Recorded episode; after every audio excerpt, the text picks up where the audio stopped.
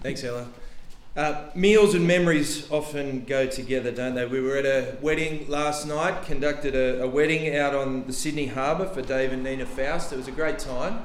And uh, uh, meals and memories often go together like that. Now, for them, the, the food that was there was, uh, was, a, was cocktail style food, uh, lots of different types of food coming out bit by bit. Uh, but it made me think of my own wedding and what the food was. And to be honest with you, I can't remember. And I can't remember because I was distracted at the time. Uh, I don't know why, but I was distracted at the time by everything that was going on. That's sometimes how it can happen too, isn't it? Important events can sometimes take away uh, the, the meal and the fact that you can remember it. Uh, whatever the meal is, some are memorable and some are not. And as you know, over the years, I have used this metaphor of meals as a way of describing the teaching of God's Word. Each week, we receive a meal from God's Word. Each week, we gather to sit under God's Word and be fed by God's Word, not always by me, but by others as well. And through this feeding that we have together. Sometimes they're wonderfully memorable, and other times it's sausages and mash and peas that you don't remember of a Wednesday night two weeks ago. But it's done us good. It's done us good as we've sat under God's word, fed week by week, energized by what the word of God gives to us in the message of Jesus. And we've journeyed together through all sorts of books of the Bible, some known to us and some unknown to us. It's been a bit of a challenge for me to make sure that those white pages that you have in your Bible, often in the Old Testament, become a little dirty because they've actually been uh, uh, pulled apart once.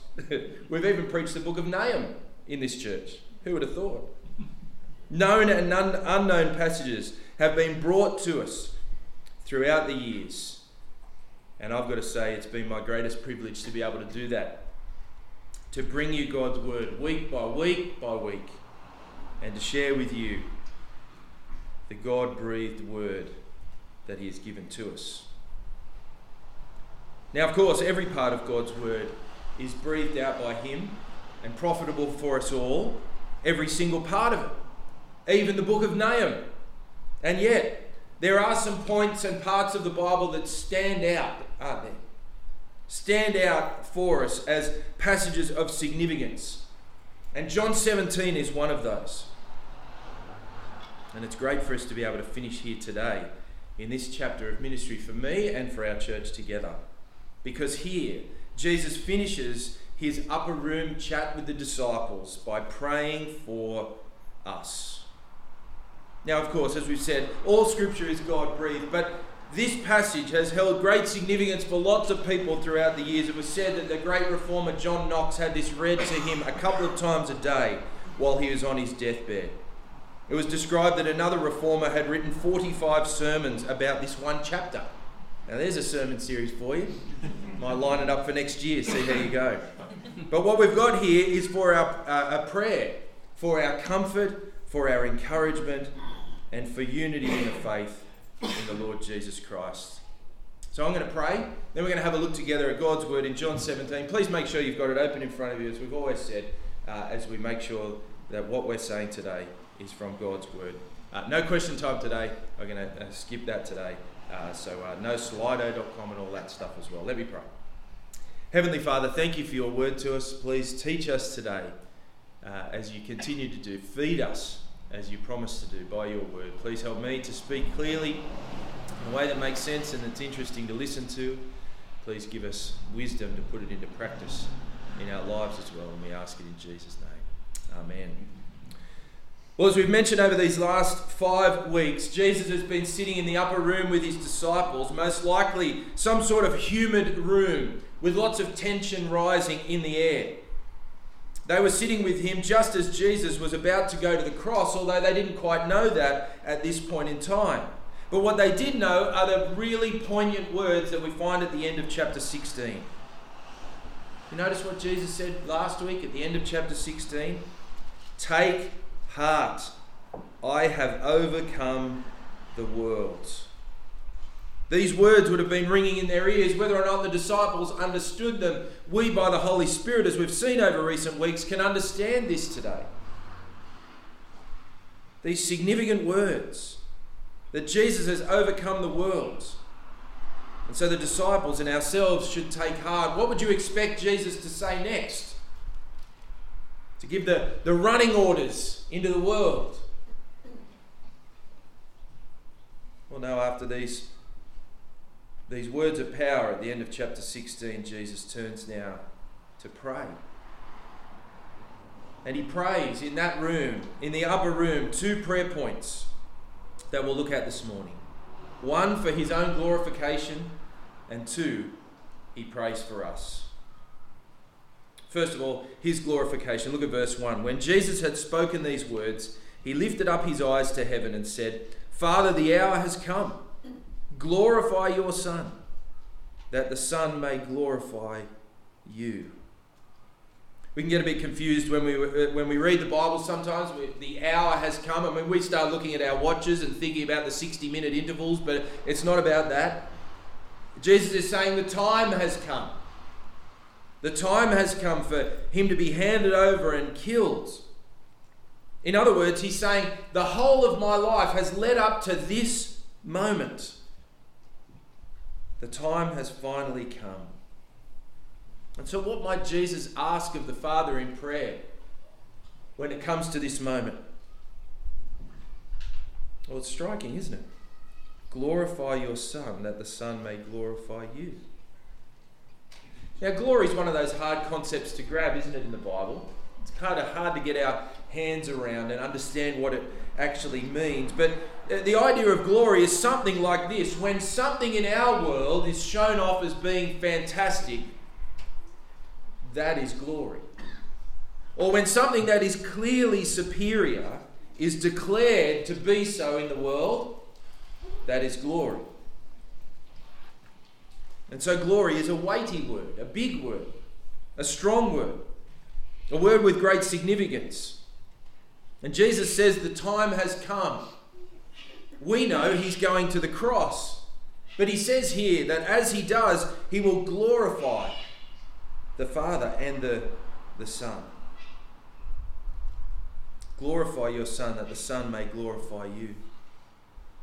See, we often think, don't we, and rightly so, of Jesus' love for us. So we should.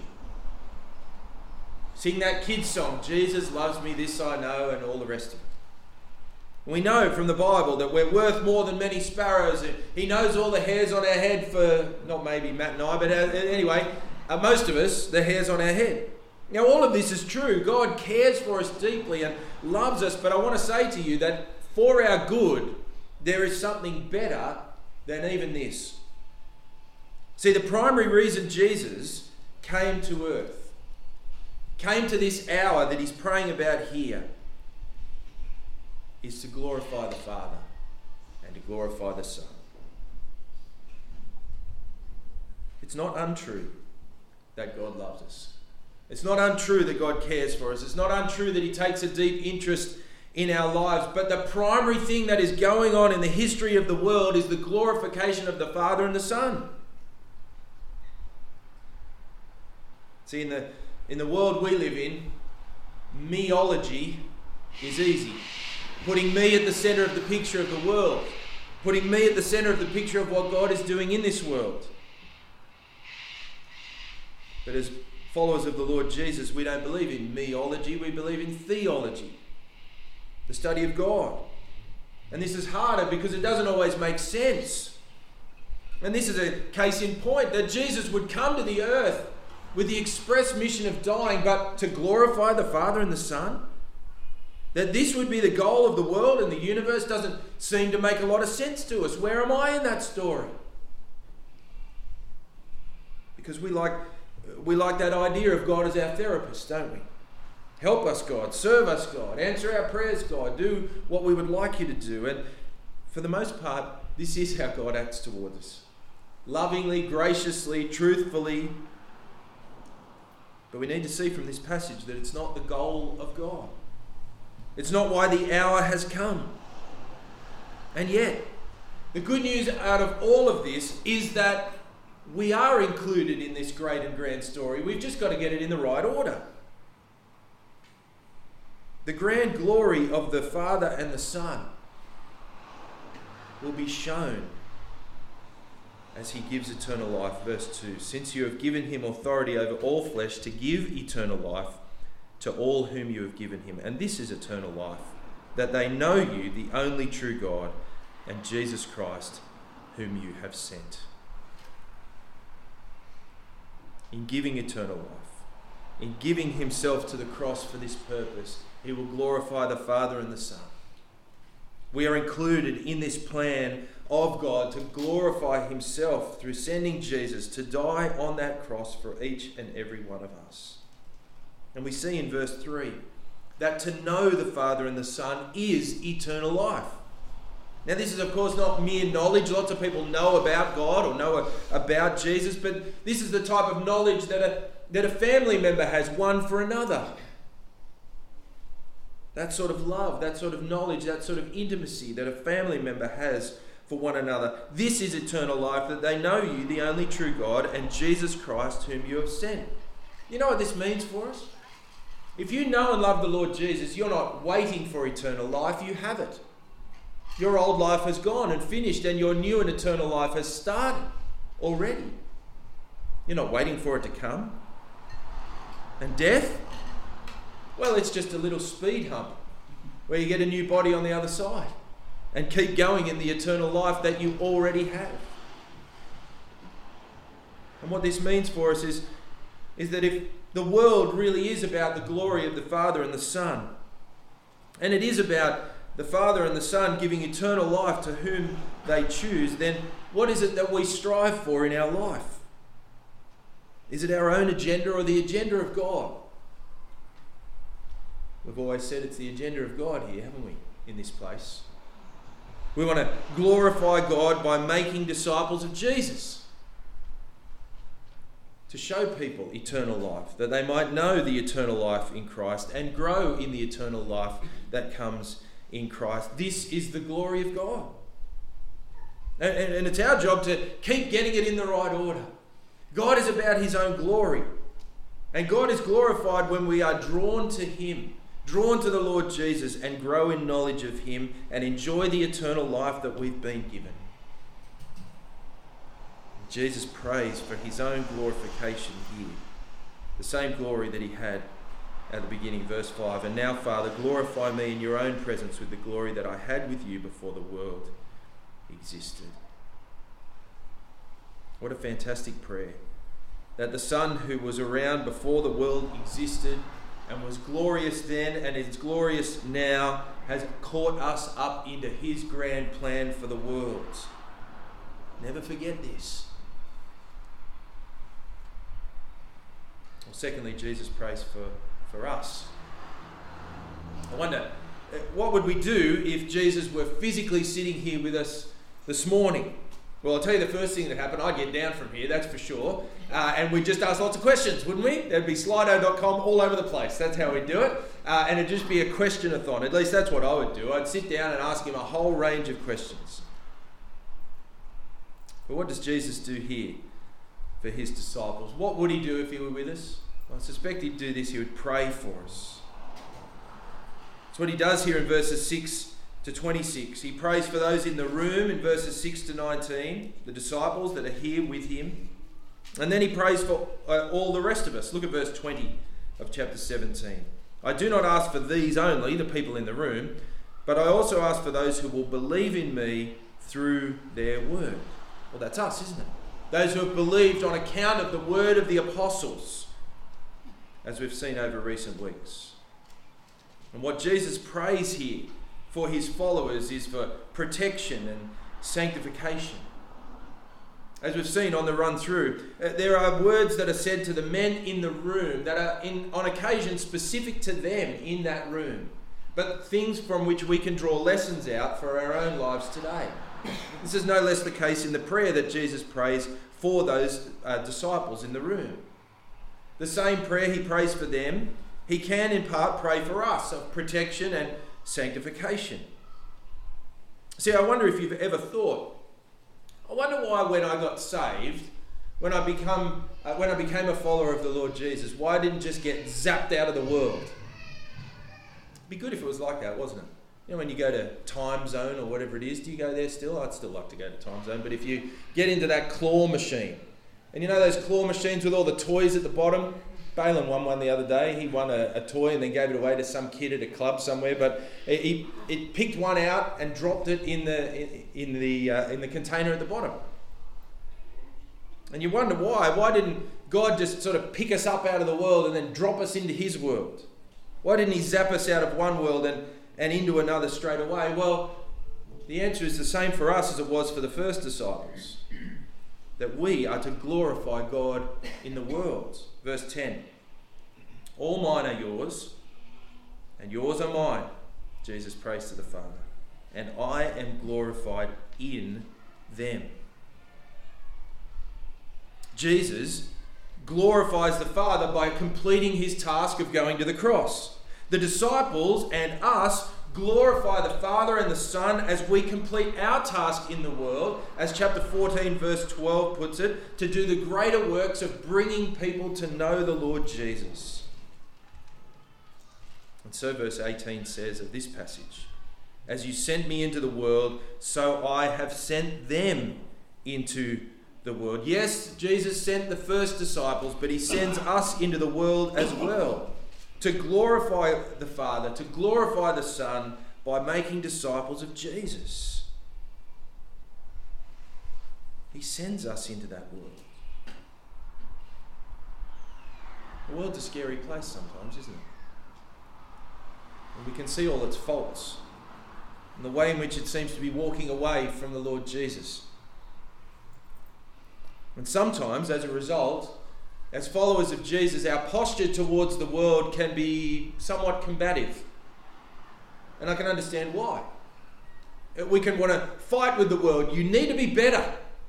Or we can retreat from the world and we say, I don't want anything to do with you. But neither is the right approach. Because as verse 18 says, we have been sent into the world by the Son. And for sure, the world is a hostile place, as this upper room chat has already made clear. And it is a place that is against God, to be sure. That is what we are to expect. But this is the place that God has sent us, that Jesus has sent us, in order that He might be glorified. He has sent us into the world to bring the message of Jesus to the world, so that people might know Him and have eternal life. Now, that's not to say, of course, that gathering of God's people as the church is, is unimportant. Of course, it's essential. This is where we come week after week to refuel. It's a refueling stop as we get together and do teamwork together, training one another and helping one another. This is not a holy huddle, but a, a place we come in to be refueled and head out again into the world in which we've been sent.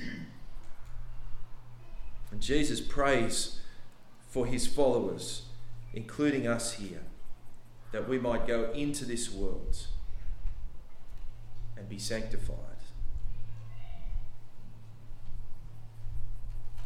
Look at verse 17. Sanctify them in the truth. Your word is truth. As we walk into this world that we have been sent, we do not walk into the world as someone that has it all worked out. Yes, we've got the message of Jesus worked out. We know who Jesus is. We have come to know and receive eternal life, but we haven't got life all worked out. We make mistakes and errors all the time. But we go in as a people who are sanctified in the truth, who are a work in progress with the focus on progress. We are making progress as we swim around in the Word of God. It took me a while, but I worked out a, a uh, sports analogy. Uh, many of you know I play cricket and uh, didn't, didn't get to play yesterday, but I love to open the bowling for my team. Uh, but I'm 44 years of age, and opening the bowling for my team is hard work sometimes on the rest of the body. In fact, half of my team are about mid 40s in age group, and we reckon uh, that we should take out shares in Radox, actually, so that uh, we can go and have Radox baths every Saturday after cricket uh, because it takes us a full week to recover so that we're ready for the following week. And we just think that if uh, we just sort of picture in our team sometimes that there's seven or eight other 40 year old uh, no hopers somewhere around this area, all having Radox baths at the same time. And we think there we are soaking in all the goodness of, I don't even know what Radox does, but let's say it does something good. The share price will go up if I say that. Uh, and, uh, and it does something good for us. And as we swim around in that, it's going to affect us and help us and do us good. And in the same way, as we swim around in the Word of God, it will change us and shape us and make us more like Jesus. We will not be perfected this side of heaven, but we will go into this world shining the light of Jesus more and more. Sometimes people say, in fact, I saw someone say it this week online if only Christians were more like Jesus, they would have a better effect in this world. And they said that to kind of have a go at us as followers of Jesus.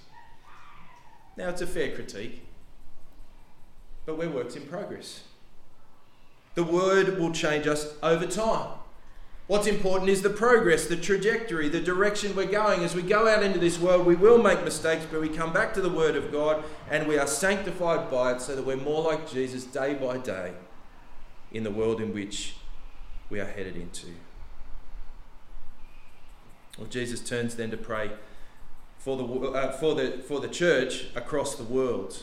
Look at verse 21 that they may all be one, just as you, Father, are in me and I in you, that they may also uh, be in us, so that the world may believe that you have sent me. The glory that you have given me, I have given to them, that they may be one, even as we are one.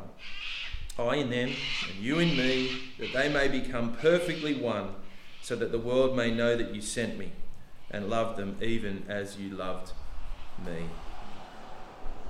Here, Jesus prays for the people of God in the future, for the church that includes us here today. And he prays, doesn't he, in these verses for, for unity and oneness to be amongst us as God's people.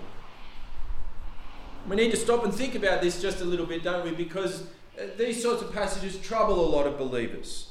And in lots of ways, they're a little misunderstood we misunderstand understand sometimes the nature of unity and what it should look like. See, it's interesting, isn't it, as we look at these verses here, that unity, the unity that we are to have together, is based on the unity of the Father and the Son. Now, it's striking, isn't it? Jesus has already said throughout these passages uh, that the Father and the Son are one. Over and over again, we see him say that through this upper room chat, but at the same time, he continues to describe them as the Father and the Son. There is a, a, a deep unity, but also a distinction between the two. And what this shows us is, is that unity is at very least not uniformity. It's not the same in every way. The followers of Jesus are not to be exactly the same in every single way. But they are to have a unity of purpose See, unity without the truth is not real unity. Today, in the world in which we live, we desire deeply, don't we, just to iron out every article of conflict we could possibly have. And so, oftentimes, the Church of God takes the lowest common denominator theology and puts it into practice and says, let's just not fight about anything, let's just all get along. We've already seen in verse 17 that the truth is so important. Sanctify them in the truth. Your word is truth. Now, unity doesn't come in the lowest common denominator theology that we can get. Unity comes instead in purpose, in truth, in the Word of God, in the knowledge of Jesus, that is eternal life. As we've already seen, what will glorify the Father and the Son is the truth about Jesus, which is eternal life. Chapter 17, verse 3. This unity is a unity worth striving for unity in the truth, unity in purpose, as the Father has sent the Son, and so the Son sends us into this world. And my brothers and sisters, this is worth us thinking about just now. Transition times in life can be tough, can't they? they can be tough. They can take us off guard and things can happen in our life that we didn't really quite expect to happen. And we're in a transition time in our church family. By no means do I want to overplay my own role here, but it's true. This is the state that our church family is in at the moment, and it's worth us thinking about this in a transition time. You, will know, as some of you said on Friday night, that I like to plan things. That's what I like to do. It's a little bit of a hobby of mine. And sometimes when you look into the future, uh, you can see things coming. And you can see what the future might hold. And that might come with all sorts of weaknesses. Like if you look in the future, you might not be able to see today very well, but you can look into the future. And I can't help that even on the last day here that I can see some forward planning in my heart that I want to share with you in regards to this. You see, these transition times can become for us times when we are not unified, when we are not, as a church, in a season of unity and togetherness. But I don't want you to focus on the wrong things. Unity is not just a nice, warm feeling that we have.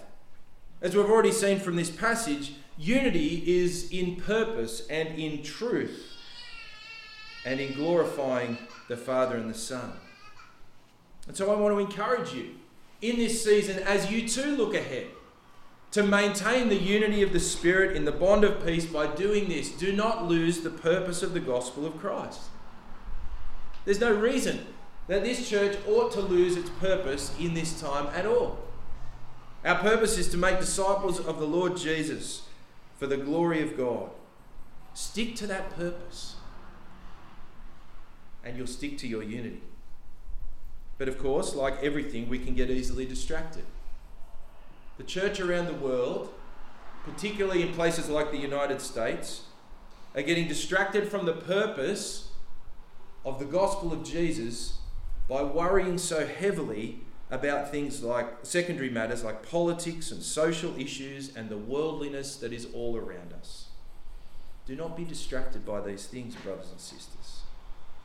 Do not lose your purpose to glorify God by pointing to Jesus, who died on the cross to bring eternal life to all who would trust in him. And in the future, when there's a, an acting rector and a, and a new senior minister. Don't get stuck on personalities or quirks, but stick to the purpose. Stick to the Word of God that will sanctify each one of us, as I know our nominators will choose so wisely. Stick with the purpose. Stick with the truth. Stick with glorifying God by making disciples of Jesus. This is the main game. And if we stick to this, well, everything will be fine. Because this is the goal that Jesus is praying for us here. And this is what the church is all about. Well, finally, we see some heartfelt words by Jesus at the very end of this prayer, verse 24. Father, I desire that they also, whom you have given me, may, be with me where I am, to see my glory that you have given me because you loved me before the foundation of the world. O righteous Father, even though the world does not know you, I know you and these know that you have sent me. I made known to them your name and will continue to make it known that the love with which you have loved me may be in them and I in them. Just, just quickly, these words show us the heart of Jesus and his desire to be with his people. So, your Saviour came to glorify the Father and the Son. This is of primary importance. But at the same time, you are not a number. You're not a faceless person. You're a person loved by the Lord Jesus, who, as it says in verse 25, longs to be with us. And yet he hasn't zapped us out of the world and pulled us out of the machine and into another one just yet. And so here we are. Here we are waiting for the coming of our Saviour to take us to be with him. And in the meantime, he says to us, I've got greater works for you to do, chapter 14, verse 12. I've given you the gift of my Holy Spirit, chapter 14 and 15.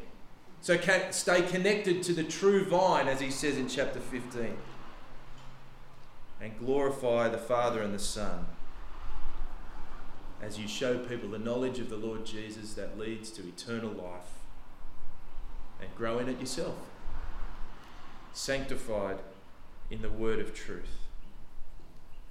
See, we've said over these 12 years, haven't we? We glorify God by making disciples of Jesus. And that's shorthand, isn't it, for what Jesus prays for us all here. May it always be the case amongst us as each day goes on. Let me pray. Heavenly Father, we thank you so much for your word to us here, Jesus' heartfelt prayer for us. We thank you that He makes so clear to us what the purpose of our life, our church family life together, uh, ought to be and should be. And we pray, please, Heavenly Father, that you would help us to be reminded of what is important from this prayer of Jesus, so that we might be people who revel in the eternal life that's been given to us, that revel in the glory that is given to you, Heavenly Father, and the Son as we get about the work that you've given to us to do. Please help us as a church family here to continue to be unified together in purpose and in truth. Uh, as your word says, your word is the truth. Sanctify us in this, we ask. And Heavenly Father, we pray, please, that you might keep our singular focus upon the Lord Jesus, who lovingly prayed for us here and continues to do so, and who, uh, who gave his life for us, catching us up into the great plan that you've got for the whole world. We thank you, Heavenly Father, for this passage, for the way in which it speaks to us on all occasions, and particularly today. And we thank you in Jesus' name. Amen. Well, we're going to move straight in, friends, to a time of taking communion together.